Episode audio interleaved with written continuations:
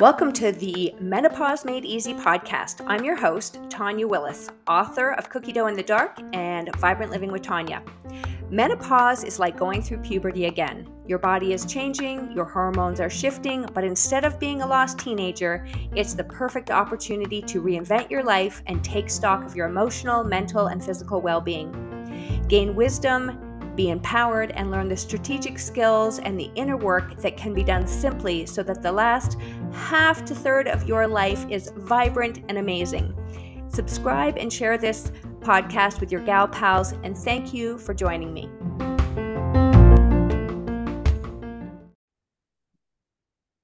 Hello, everybody. I'm really excited to uh, share this conversation with you today.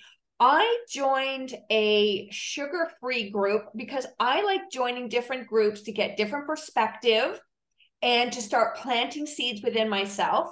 And Heather was in my group, or actually, she's in the group and she reached out to chat with me. And we just had the best conversation. And I said, okay, we need to do a podcast. So, Heather, welcome. And if you hello, hi Tanya, introducing our viewers to who you are, what you do, that would be wonderful. Do. Thanks for having me on your podcast. Um, so yeah, I was in that in that group as you, as you mentioned. I joined that group to consolidate my own decisions about living with less sugar or no sugar, um, and that's been a, a sort of a long bumpy road from perhaps about 2007 when I first overheard someone and realized that sugar is a very powerful substance and am I aware of am I aware of its influence in my life um, so yeah, so I, I joined this this very same group to uh, to get more support around around reducing sugar in my in my food consumption. Yes, because it is, you know, we were just chatting about, I listened to a podcast this morning and we've talked about this a lot on the podcast that about, I think it's about 74%, but let's just call it 70% of the yeah. food that we're intaking these days is ultra processed food. So, for an example, something like that is, you know, we used to eat plain yogurt okay which i still do. Yeah but now most people get the diet friendly yogurt the the the sugar yogurt the fruit added yogurt. That's an that's an example of an ultra processed food. And this podcast was actually talking about um the fact that and i was listening to something yesterday that there's a lot of healthy substances like so especially if you move into this wellness space and i definitely was victim to this where yeah. you think you're eating healthy, but it's just healthy food uh, with sugar. But they've yeah, I've also done that. yeah. yeah, I've gone through that. So maybe take us back to the beginning of just because we both know and my viewers know and, and if they don't know they're definitely more aware that sugar is a drug i wrote a book called cookie dough in the dark i had a massive sugar and, uh, addiction for decades it is an incredibly hard substance to get off of because it is in so much of the food we consume. Marketers confuse us. It, it it's um, you know one thing I am learning too is that I have some ADHD tendencies, which means I'm low in dopamine, and sugar really spikes my dopamine, and dopamine makes you feel good, and it's a very easy hit. So, you know, I've learned so much about this, and I can absolutely 100% say that I have decreased the sugar in my life. Um, but it's still there. And so I would love to hear what your journey has been like, like the bumps, the good times, the, the rock bottoms, like just share it all. We want to hear it. all righty. Um, so I would say, like most people, it started off before I can even remember um, that relationship with sugar when I was very, very young. Um, I'm seeing it through the lens of my awareness now, but I wouldn't have had this awareness at the time, of course, that um, sugar was a treat. It was fun. It was bonding. It was something you did after school. It was something that your nan gave you. Um, at the same time, I remember having moments where I didn't enjoy it. For example, things like ice cream, um, I would actually just throw it up. Chocolate biscuits, I would just throw up. And there were other food substances as well that just didn't seem to sit well in my body. But I'd never come across anyone else that had that reaction or didn't vocalize it. So I thought, well, that's obviously my problem and I just kept going. And eventually, actually, my body stopped that response. It sort of almost over, overrid it. Um, I'm also neurodiverse and I didn't know that at the time. So I think sugar was a, a, a massive part of my coping mechanism in a house that was very, um, what's the word, turbulent mm-hmm. um, in terms of family relationships, um, divorce, and then step parents and that kind of thing. So a lot going on, very overwhelming and very stimulating um, emotionally. And sugar was, again, I would never have worded it this way, but it was probably helping me cope. Um, mm-hmm. You know, it's a little, a little bit of a companion. Um, and I remember needing to ration it even at that time. I seemed to be someone who would be a little bit distracted if the bar of chocolate had been opened I'd be thinking about when shall I finish it? And oh. am I allowed to finish it today or should I should I wait till tomorrow? And think, you know, thinking, giving it quite a lot of thought as a sort of a sensitive soul. And the same with biscuits and things like that. So um, it seems to be very hard for me to be sort of um, you know, all just one biscuit a day, you know, as a sort of it, that didn't seem to be possible for me and I didn't really understand why. Um, so fast forward many, many years, university, I started drinking a lot, lots and lots of sugar there. Um, so from what I understand now, it's a, an adult version of sugar almost, you know, it's another way of taking it in, um, which was also masking nervousness and social anxiety and um, feeling sort of that I didn't fit in. And it helped with the overstimulation of someone who's neurodiverse. It definitely sort of somehow sort of toned down what's the word dumbing down i don't know if that's acceptable it's, it's toned down um, mm-hmm. life in a way so fast forward to 2007 i ended up in thailand at a retreat that i never had expected to go to and i heard a lady talking about sugar and she was saying it wasn't a conversation that i was part of actually sort of but it was in the room and I remember her saying sugar's like getting off heroin. So I was like, blimey, they're strong words. You know, I've never done heroin, but I know it's a class A drug, very difficult to get off from from what I've heard. And she's comparing sugar to that. so I was like, wow, okay, that's that's interesting. So that was when I really sort of feel like it, whatever it was that was in, within me, poked through, if you want to look at it like that, my sort of consciousness um, and then, yeah, definitely started becoming aware of sort of the binging with sugar, um, trying to make healthier choices. And I also started teaching um, yoga about 2005, but um, I was still teaching at that time a lot every every day, um, and was into health and wellness and improving my energy levels and um, but also actually it was very stressful. It's, teaching is uh, not always zen. it's quite demanding. There's lots of um, emotional demands, spiritual, physical, um, and I found that difficult too. Long long hours, business demands. So um, it was still fulfilling its, its purpose as a coping mechanism, even within that space. Um, so it wasn't until I, I gradually improved my food. Um, I'm not so keen on the word clean, but I gradually made it less processed. That was the key thing I did. I was gradually making it less and less processed.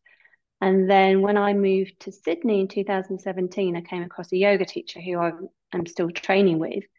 Um, and he kept talking about sugar in his classes, how it affects your kidneys, how it affects your skin, how it affects your energy levels, how it affects stiffness in your neck and shoulders and back. I was like, I've got all those things going on and how it affects your sleep and how it affects your hydration. So he he's the one that really made the the, the biggest shift to not living with what I thought were healthy sugars because I was you know drinking maple syrup. Like it was a drink you know not I was drizzling on my yogurt with my fruit but um I was getting through a fair amount of honey and maple syrup and those kinds of things a lot actually. So yeah anyway to, to to get to the sort of the last few years which have been a lot less sugar enormously less is really thanks to him sort of do they call it titrating almost like sort of just gently keep mm-hmm. bringing it up in a very non-judgmental way in a very factual way in a very zen way actually um, and just keep constantly hearing that in the process of a class when i'm aware of my stiff back was very helpful also migraines you know um, so I, I feel like sugar is a big piece of the, the puzzle of um, for me solving migraines, um, being calmer, that helps with neurodiversity, um, and energy levels. So they're the, the main things. So now I um I've experienced being sugar free. It's amazing. Um, I've done no sugar processed. I've done no fruit as well at times. So I know what it's like to have nothing, and you feel. I felt so good. Um, particularly energy levels. I didn't realize you could have a day or live life without feeling tired because it's normalized. Everyone's tired. I don't know anyone who's not tired. So it was a bit of a revelation to go, I'm not tired. It's three o'clock in the afternoon and I'm not tired. And another day, I'm not, I'm actually not tired. You know, um, so I think that's what I see through the health and wellness space that I still work in, um, is that that's what most people are struggling with is tiredness above all. That affects their emotions. That's how it affects their choices.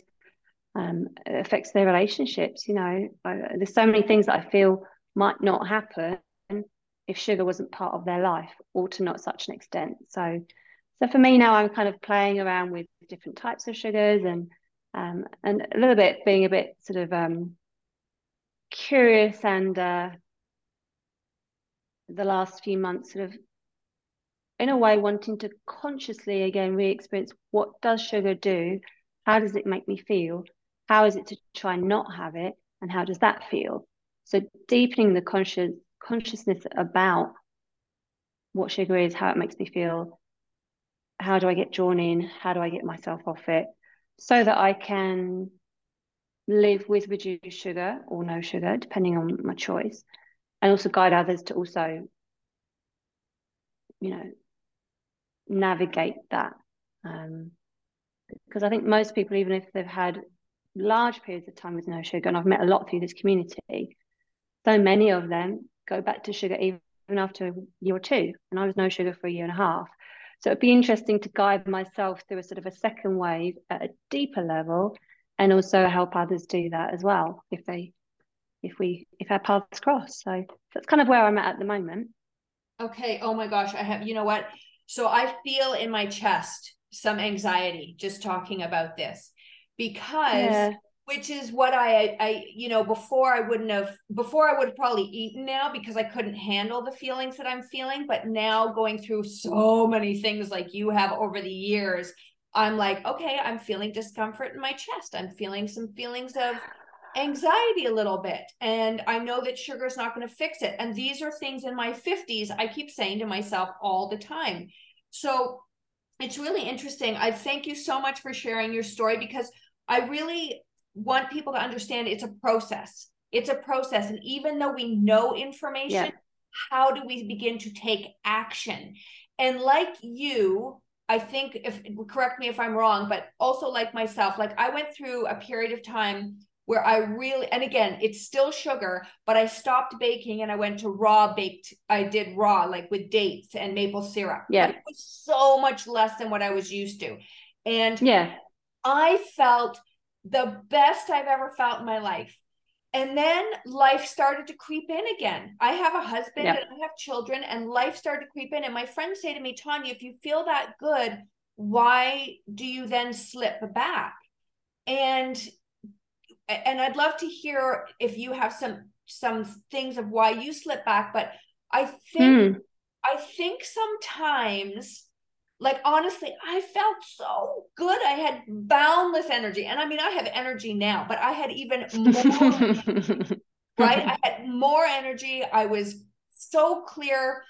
Definitely i know sugar affects um inflammation in the body. Like you i yep. cannot lie to myself anymore. So i lied to myself for years. I was very sick for years and i lied to myself. And even though i was maybe considered somewhat of a healthier healthy eater if you look out in society if you oh, yeah. zone in we there's so many lies that are told to us right like cereal is healthy no it's not yep.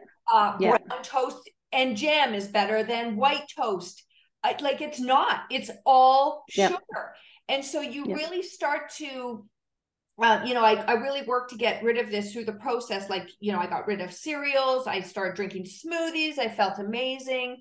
Um, many people don't know how to balance a smoothie. So a lot of them can be sugar smoothies.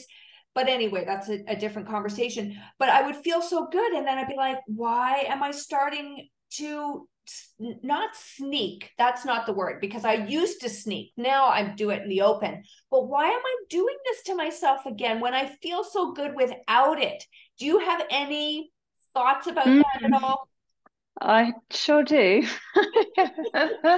okay let's hear them yes, i do okay so what i noticed through the last few months where i have um, been consuming more sugar, so healthy ones. Um, i am lucky to have a very lovely store around the corner, a whole food store, all organic veggies. They do lovely um, sugar-free cakes, and I've been playing with them, and they're lovely. Um, and so what I noticed when I was sugar-free was that I had a time in my life when I was single, and I could plow myself into my own interests. I was working 10-hour shifts at least in medical centres, and Mm. So because I didn't have the time that I had previously been investing in a personal relationship, I had this really indulgent amount of time really to notice me, notice what I'm feeling, notice what choices I'm making, get better sleep. Um, so um, I was very clear. I had a lot of clarity at that time um, around what I was doing. And since I moved back from Sydney last summer, and very quickly actually met my current partner, and I noticed that as my sleep patterns got not quite so good, and I can't blame him for that because actually he's similar to me. We go to bed early and get up early, but you know sometimes we didn't want to go to bed so early because we were so happy chatting. Um, and then we've had some bumps as well. Um, things that we are see differently in life. Um, luckily, he loves the food I make, so that's a bonus. He he also notices actually more than I do how good he feels for it. Um, but yeah, the sort of the how to and I've got a lot more empathy now for all my sugar sort of free friends that are in the community that are doing this with partners and families and kids and everything. Because um, I've got to be honest, I haven't had that to to to sort of sort of pull my focus potentially, um, for want of better words. So yeah, I've definitely noticed that having with this partner, and it's not necessarily that he's a bad influence. He's not sort of saying, "Come on, honey, let's get a pizza, let's get some brownies, and let's do this and that." He he's not actually. Um, but yeah, again, that little bit of a sort of a coping mechanism. When I was like, I'm pretty tired. You know, I didn't sleep so well.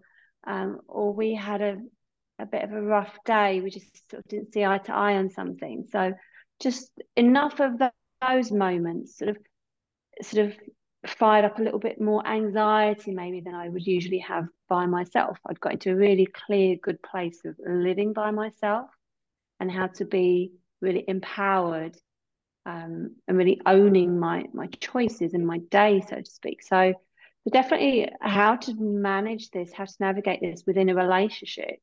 And like I said, this is one where my partner's not trying to make me have takeout every night or anything like that.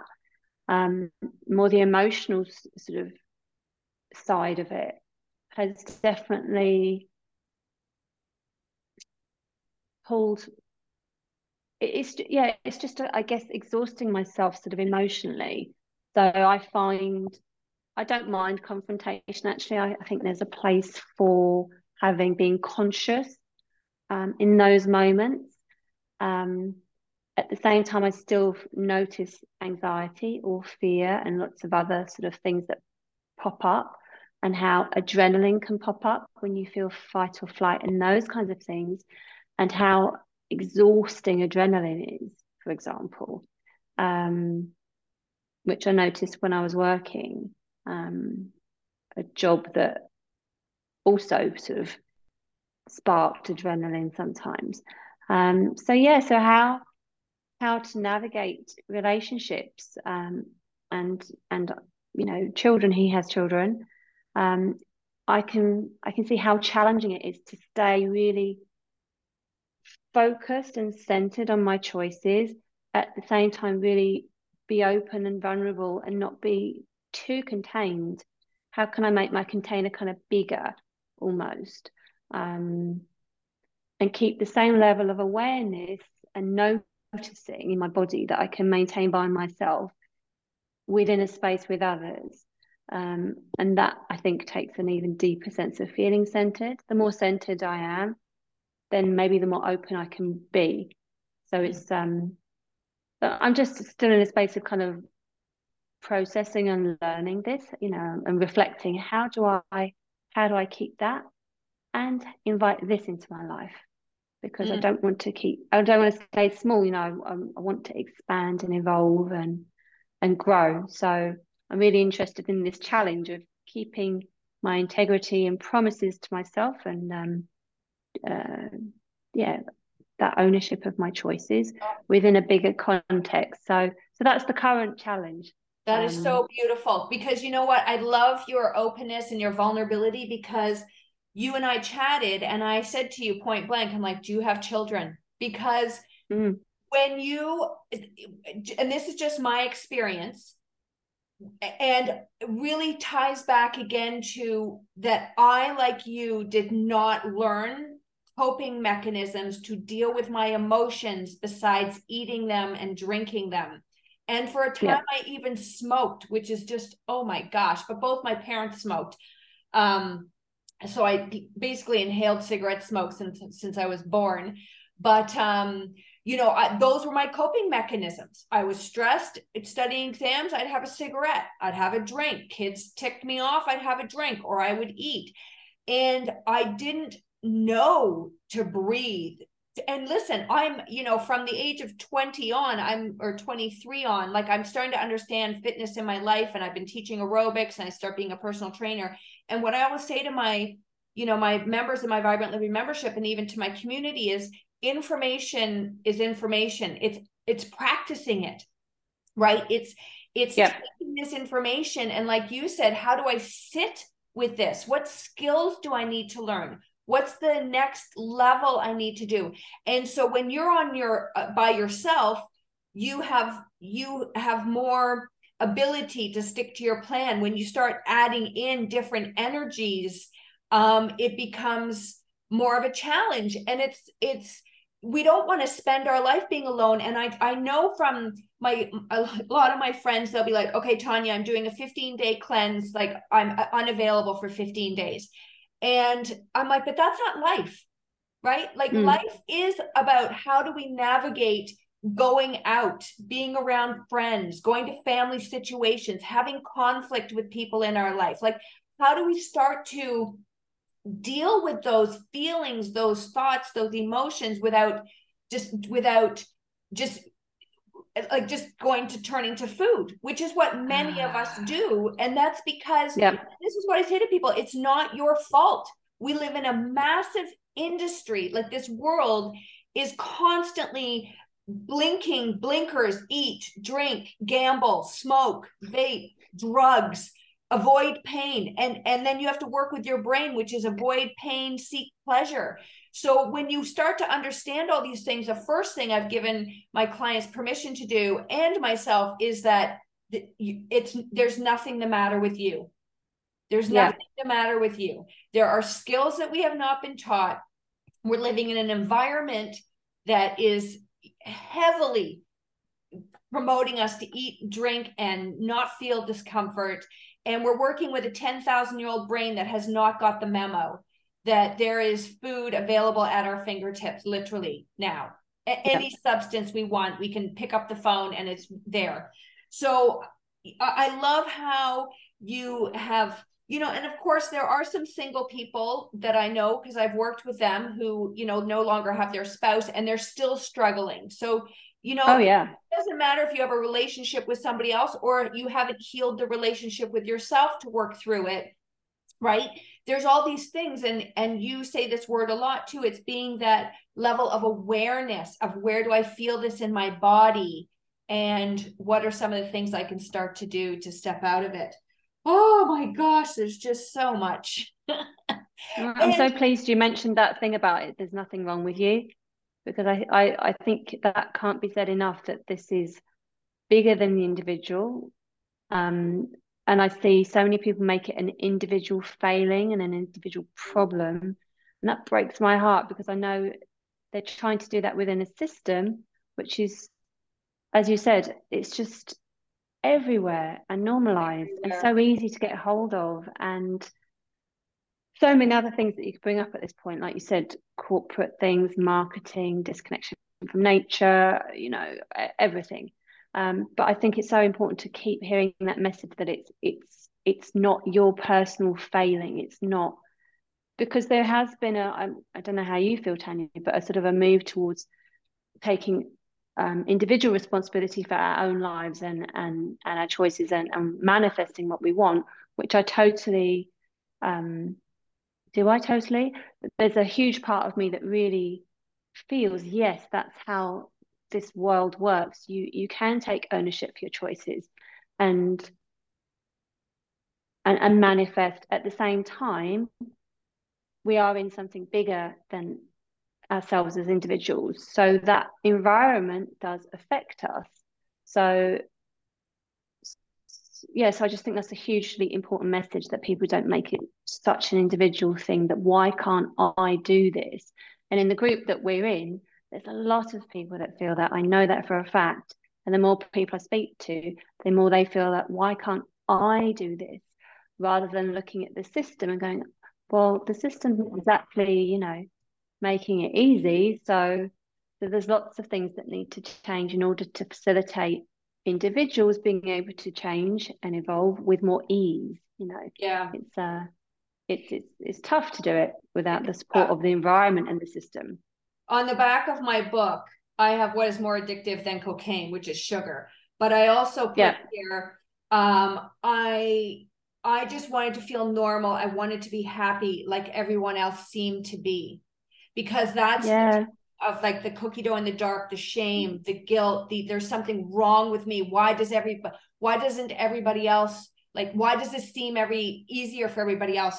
Now I just read Matthew Perry's book. Uh, he was the guy on hmm. Friends, mm. and it's about addiction.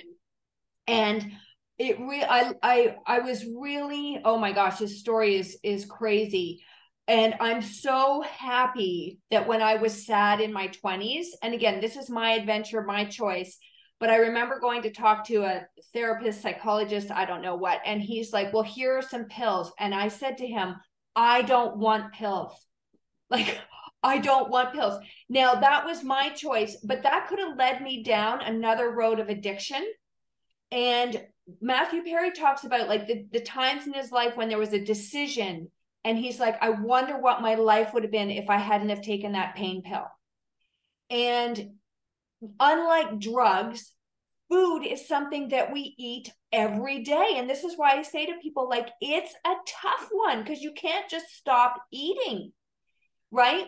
And we definitely have scales yep. addiction. And and I love the, this line in Matthew Perry's book where he talks about um, he's hanging out with Bruce Willis and he says, Oh my gosh, I just realized Bruce Willis can drink with me and party I have an addiction. Right. So mm. Willis can stop. Mm. Right. But I have to keep going. And there's def, and I always say to everybody, like, look on a scale of one to 10. You could be a one where you can have a piece of pie and you're on with your day right? I was the person that had a piece of pie and then ate the whole pie and then probably got ice cream and made cookies and I couldn't stop. So this is why yeah. I know I've improved so much over the years and to look from where you were to where you are now and to remember to applaud yourself and again to realize we're I'm working against so many things because like you yeah. said we've normalized eating sugar right? Kids are eating sugar for breakfast. We go to birthday parties and it's a sugar orgy. And I fell into that trap too. So I'm not saying like I'm like this, you know, whatever. But I'm just saying it's, yeah. It's really challenging sometimes to step back because people will go, um, they'll they'll say things like, "Well, you're no fun," or right, like, "Oh, you should be drinking," or or of course it's a kid's birthday party. There's supposed to be lots of sugar. Like it's it's not normal yeah. right? People think you're weird if if you don't put sugar in a loot bag or whatever. So this is what i mean by how normalized we've made it and it's killing us. It's mm. it's actually yeah. physically mentally and emotionally destroying us. And even though i know all these things i'm still like ooh man that cat is so good. but with each, there's definitely moments and seasons in my life where it is easier than other times. And like you, I, instead of berating and being condescending to myself and mean, I've put on my curiosity hat and my compassion hat and I go, okay, this is interesting. Why am I feeling this? So I just did a podcast I ate um, like 14 very large ooey gooey cookies um, over the course of like four, three or four days when I was in Puerto Rico. And I share these stories because everybody thinks I'm perfect and I'm not perfect. I'm a human same, and I'm a same. work in progress, right? yeah, and yeah the, I get a lot of that.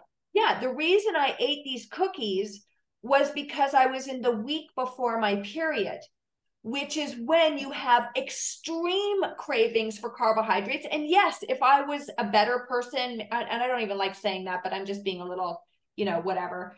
Um, I would have had sweet potatoes and kale and Swiss chard and some rice and some healthy carbohydrates. But those cookies, they were in my environment and it is like my kryptonite. It is like my yeah.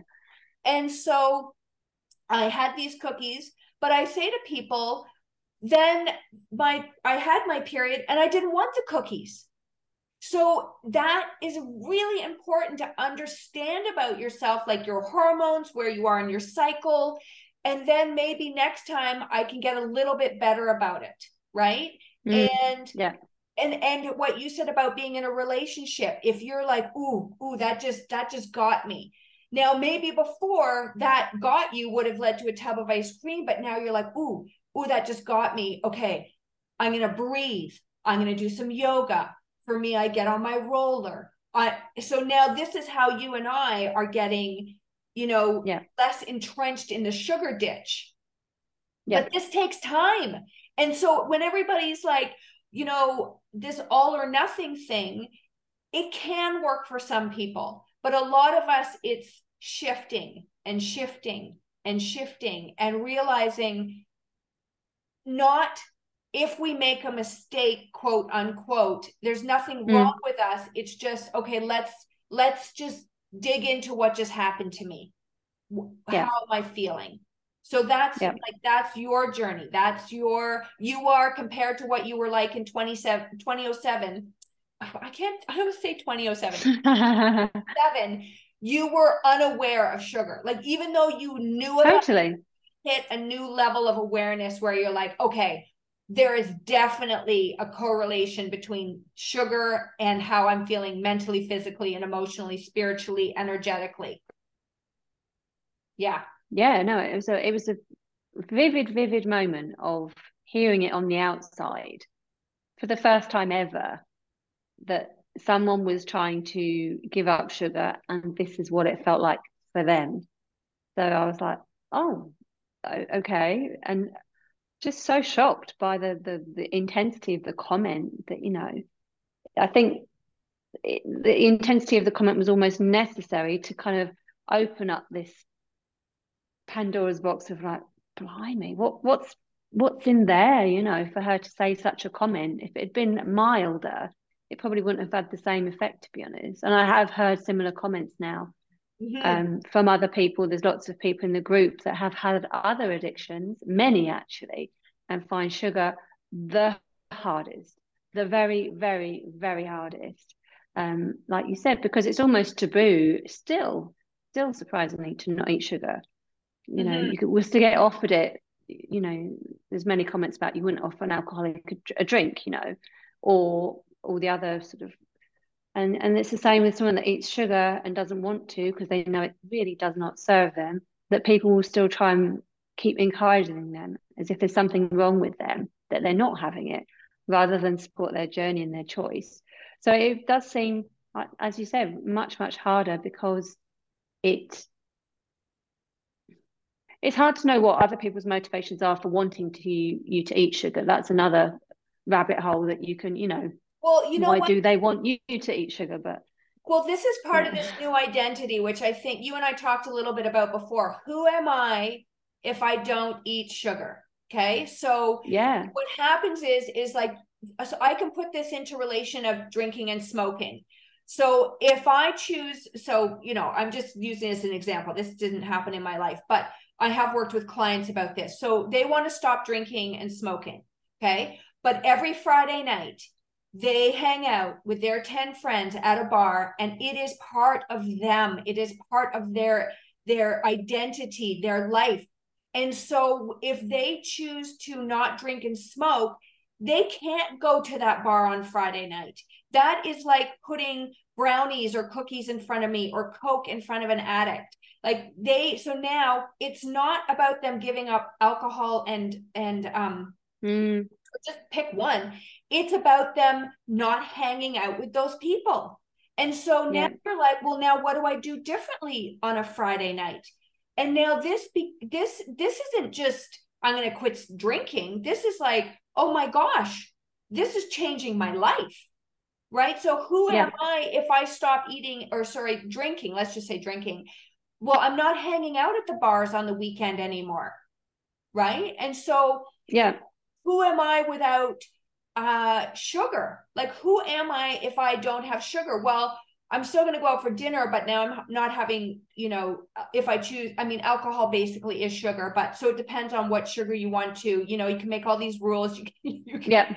you can justify anything, but say it's just, yeah, like, you sure can. You sure can. Right. So maybe it's just like, I'm not going to eat the bread and I'm not going to have dessert. Okay. So, so maybe that's your tippy toe experience into it. But it does change if you if you have a very social life and you're choosing not to partake. Like you go to churches and the potlucks like this is i worked with a client with this the potluck table is just a sugar smorgasbord. So i know right she still wants to go to church but now she's got this beacon of just just like how do i resist this and so i know what you resist gets stronger so it's learning to not have that resistance. It's learning to, I think, be educated and empowered that how you feel after you eat this, you have to tap into that to delay some gratification. And so this yep. is, you and I have talked about this. This is why I can't rip the band aid off totally, is because I am working through a lot of these issues. Like, how does that feel to, um, you know, I'll just tell you one thing about the bread basket now is that if somebody has some bread, I'm like, is it worth eating? Like, is it a 10 out of 10? Like, uh, is it a 15 yeah. out of 10? Because if it's not the best bread you've ever had, I don't even need to eat it. So like, yeah. that's kind of some of the things I do. And I've yeah. also, you know, have a, an amazing freebie called Five Hacks to Cut Your Cravings because – some of the things are learning how to minimize the blood sugar roller coaster. So when you understand blood sugar in your body and you start to apply these hacks first, you begin to lessen your roller coaster ride and then sugar actually just starts to disappear as opposed to you resisting it right and that's yeah. very different i've experienced that yes right so that yeah. mindset shift of or sorry, that blood sugar shift in your body. The other one you mentioned was sleep. If you are tired, your body wants sugar. Yeah. So so now we have to back up the bus and we have to say, okay, forget about food for a little bit. Let's get your stress and your sleep sorted out. And then yeah. we can deal with sugar because most of the time it will look after itself. So, you know, there's lots of different ways you can approach this. Just many, many. There are many, many. There's an interesting thing that came up in my in my mind. I'm very visual. So when you were talking about environment, really, I when I was in Australia, I did a bit of a road trip by myself out in the bush. So I went off road and all sorts of things.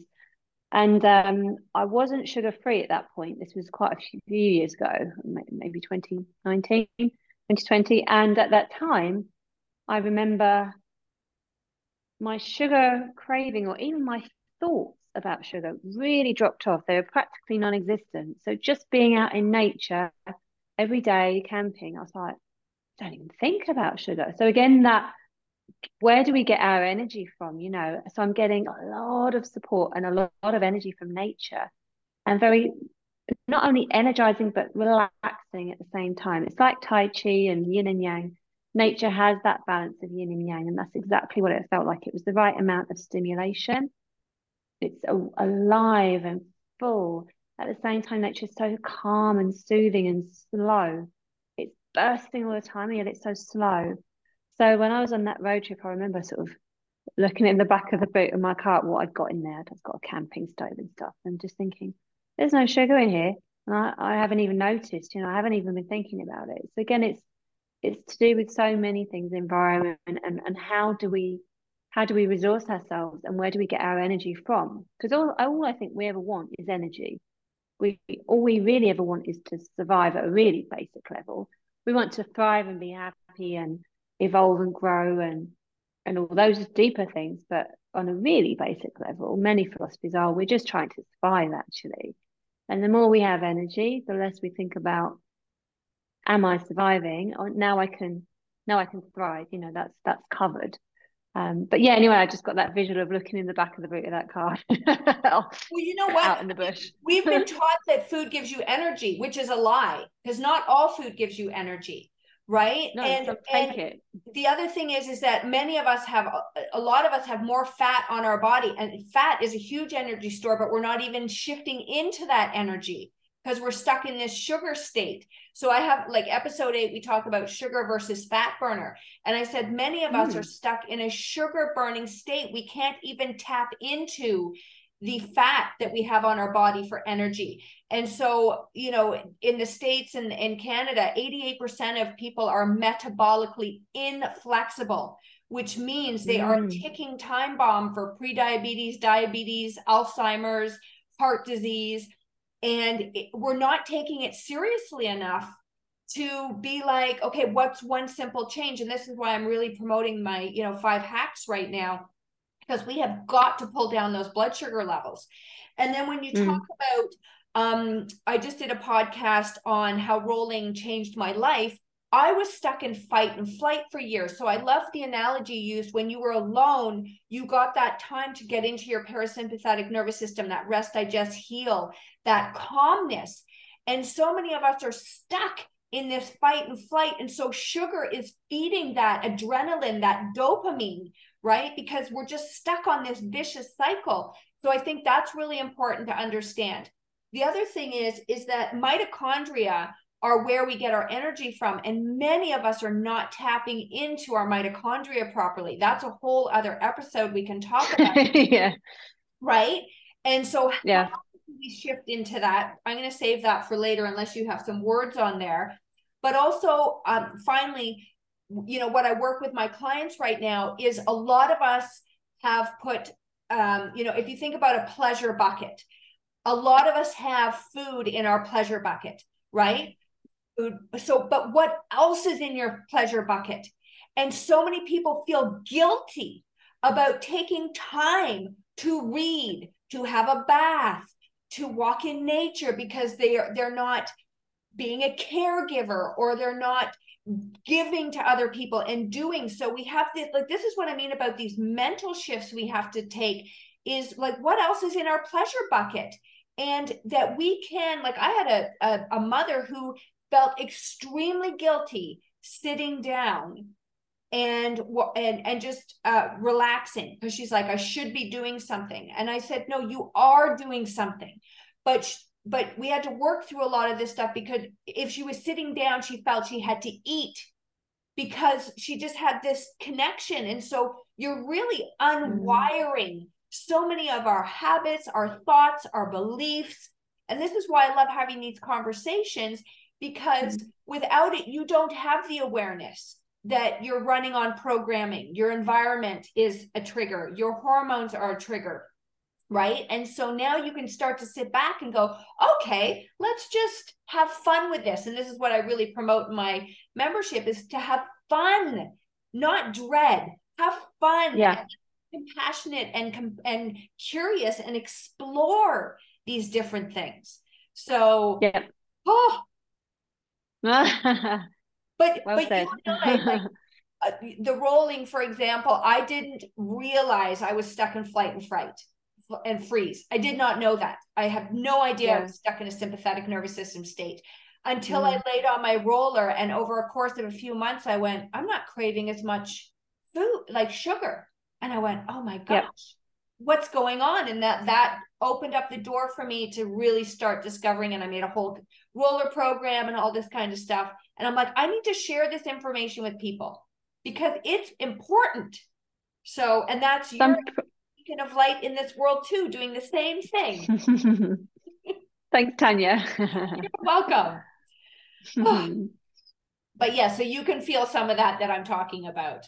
Oh, everything you're saying, absolutely, yeah, definitely. And there's, like you said, there's so many so many tangents we could go off on. There's so many. Each little one of the sort of topics we've talked about again is another a whole episode really. Um, yeah. That that is really valuable. Yeah. You know what I will say, and I love this line, and I use it in my membership. Don't minor in the majors. So don't. I'm going to flip this around two times. Don't minor in the majors. So the majors are getting your sleep, your stress, movement, and and eating. Like those are majors, right? But not dieting. That's that's that's a, like a minor because so many people major in the minors, right? And they're like, yeah. okay, what kind of um I'm trying to think of something. I can't even think of something right now, but a diet. Sleep is a great one. What's that? Sleep is a great one. Oh yeah, a... that would be a major, but a minor. Yeah. A lot of people are dieting. To me, that's a minor right? That mm. is a hmm. minor because it's not the whole picture, right? And so it's like, should I have gluten free cake or a normal cake? I'm like, uh, it doesn't really matter. To be honest, it doesn't really yeah. matter because they're still going to raise your blood sugar levels. They're still going to keep you addicted to sugar.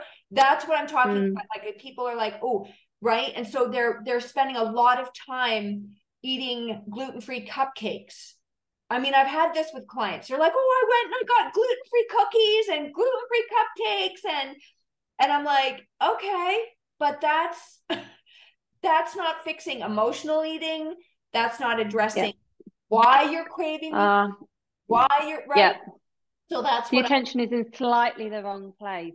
Yeah. It creates a sense of a short-term sense of I'm doing well, you know, which is great. We need that. That almost that can be a dopamine hit, you know. I've done something really good, but it's just just shift your focus and your attention to the majors. That's when you're going to get the real breakthroughs, and you're going to really sort of feel the changes within you. Yes, yeah. And listen, I've majored in the minors, so that's why I can talk. Oh, same, same. Right? And I know when I'm doing it. I know when I'm doing it. It's not so yeah and everybody sleeps. Oh, sleep. That has nothing to do with anything. Oh my gosh, sleep is massive. Anyway, we could go on and on and on and on, and perhaps we do another episode on something else. But let's let's let finish up if there's anything you'd like to chat with me about, like anything just to finish, put a bow on this episode, and just let people know, you know, where you are if they want to reach out and connect with you. Lovely. Thank you, Tanya. Oh, it's hard to know what to pick. There's like you said, it's such a juicy conversation that you can talk about in so much depth. And I really, really, really want people to know again that it's not their individual failing, that there's so many things to this, and that it is a bumpy road, that all of us have been up and down more times than you can ever imagine, that you're not the finished article, like you said, you know, we're all still sort of working our way through and processing and getting to know ourselves better and better at a deeper level as to why do I behave the way I do? Why am I influenced the way I do? And it, it the tipping point is, I think, what you said a moment ago is when you tip from dread to joy.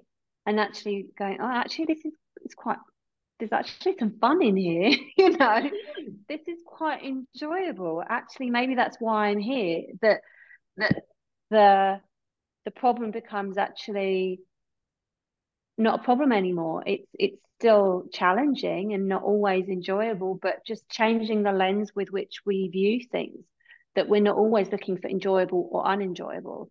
That it we can take those labels of this duality of the way we look at things and go, this is, you know, like you said, put on your curious hat and go, this is fascinating actually. Oh wow, you know, there's so much to sort of to to enjoy here about this process mm.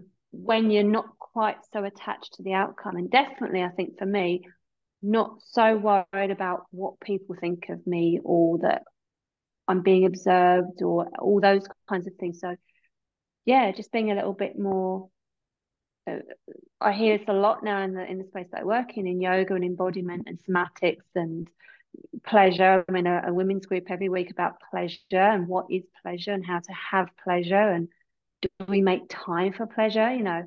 And all of us are kind of having again these epiphanies of like pleasure, like oh I I don't oh I don't really make time for pleasure, and many people say even the word feels a bit icky sometimes, like ooh pleasure, you know. Mm-hmm you know, and all of us are sort of healing our relationship with pleasure and finding ways to have pleasure in our lives. Um, so, so there's been lots of different parts to this. Um, but yeah, that tipping point of, of it becoming joyous and, and a wonderful source of curiosity and and it feels like it comes full circle about about being about nature and I include humans as part of nature, the, the big grand scheme of things. So yeah, jumping into the side of it being intriguing and oh, mm. the, the the my yoga teacher talks about refining your energy. So the more you refine your awareness and the you refine your noticing, it becomes this sort of fineness becomes even more fascinating. Like the more you look at a, a spider's web or a flower or clouds, you know, so it almost feels like, ah, I'm not even in this journey, I'm not separated from nature. Does that make sense? There's something that makes this part of that too, not something that shouldn't be happening or doesn't have a place here. It's sort of it, this comes from you know more the yoga side and, and philosophy and but no that the oneness and the, the naturalness and the nature of the experience. And I think yeah. getting to that place it takes time but that's it, it feels like a different experience even when it's not going so well in inverted commas you know well, i think just to reiterate again because i know a lot of um, people who have you know troubles with eating they're overweight or they're just mm. you know, overeating feel alone they feel like it's yeah. a problem they're alone they're they yeah. can't even talk about it they can't join a group and I love yeah. Joe Dispenza's work. I don't know if you've read yeah. any. Yes, I, I have. Yeah, yeah, brilliant. And I'm telling you, when you understand that you are chemically addicted to feelings and that you know we live in this world that says oh everything should be easy and you should always be happy. No there is pain. So just for you what you said you are one with nature. To start expanding yourself a little bit can feel very scary. It may feel unsafe but just take little tiny steps yeah. to work through this so that you can integrate yourself back into community right? So that's definitely definitely. part of what integrating is important yeah. Mm-hmm. really important. So i have I a, a sorry go ahead. That's all right. I was just going to say i am um, i'm a carer now. I, I, do a lot of care work and um, there's people that i work with and I'm going into their homes and they have, you know, all these sugary things everywhere. Um, and that's difficult not to say anything, you know, because that's not my role in that particular space. My role is to support them to enjoy um, what is comfortable for them, you know. So that was that's a bit of a tangent, but yeah, it's just just interesting what what comes up, you know. Yeah, I know people always say to me, Tanya, you should be telling everybody this. And I said, no, I've learned, I've had like many anxiety attacks in my life trying to save the world. And I just said, yeah. you know what? If people want to listen to this episode or they want to join me in my membership or they want to ask me a question, but I do not tell anybody what they should do. This is just my journey. And if it yeah. go, you know what? That's a possibility for me, then awesome. And if it doesn't, that's fine. And if there's somebody who you feel this episode would benefit, share it. But um, yeah, I just, you know, I, I I can only empower and educate and inspire. And telling people what to do is like uh, look pointing your finger and feeling like it's a child. And when you do that to somebody they feel small they feel defensive yeah. and they go f you watch this because that's what i did for years. Uh and yeah, i'm yeah. like okay and if you don't want to see it i'll just do it in, in private and then i'm going to feel shame and i'm going to feel guilt Yeah, yeah. I've been through all of that. Oh my god! So, so yeah, we've we've all done a few F, FUs, haven't we? yes, yeah, exactly. All right, so Heather, where can everybody find you? So I'm on Facebook. I have a Facebook page called the Reduced Sugar Lifestyle. Um, it's a fledgling Facebook page, so um, I've been posting sort of privately, actually, just to get used to to posting. It's it's kind of new for me. Um, so that's on there. I teach, I do coaching online and I teach in Yorkshire. So I teach at three locations, Ilkley, Burley Wharfedale and Skipton and do group classes. This is yoga, Tai Chi and sort of breathing and meditation, as well as coaching. And um, I'm a therapist. So I do lots of different things, but this thread of sort of sugar comes up very often and not normally for me, actually. More and more people are kind of mentioning it um, as part of what they'd like to change in their lifestyle. So it, sort of just comes up one way or another. So whether it's through classes, private sessions, Zoom, um, even massage, it, it, it, still seems to sort of crop up more and more these days. So um, it's definitely a big part of my work now. Yeah. Yeah. Thank you. Guessed, Thanks Heather for having me. From the UK. yes, I am. Lovely. I love your accent. My mother's. Thank you. Uh-huh. I just have a bit of an accent, but I've I've let it go. All right. Well, thank you so much. I know we could probably talk for three more hours because we could go on could. so yeah. many different routes. So perhaps we have you back again because every time we meet, we have different stories, we have different experience, and we can share more like that. So absolutely. Thank you for coming on today, and I will put your information. Thank you so much for having me. You're fun. Welcome. Thank you. Thank you, everybody, for listening.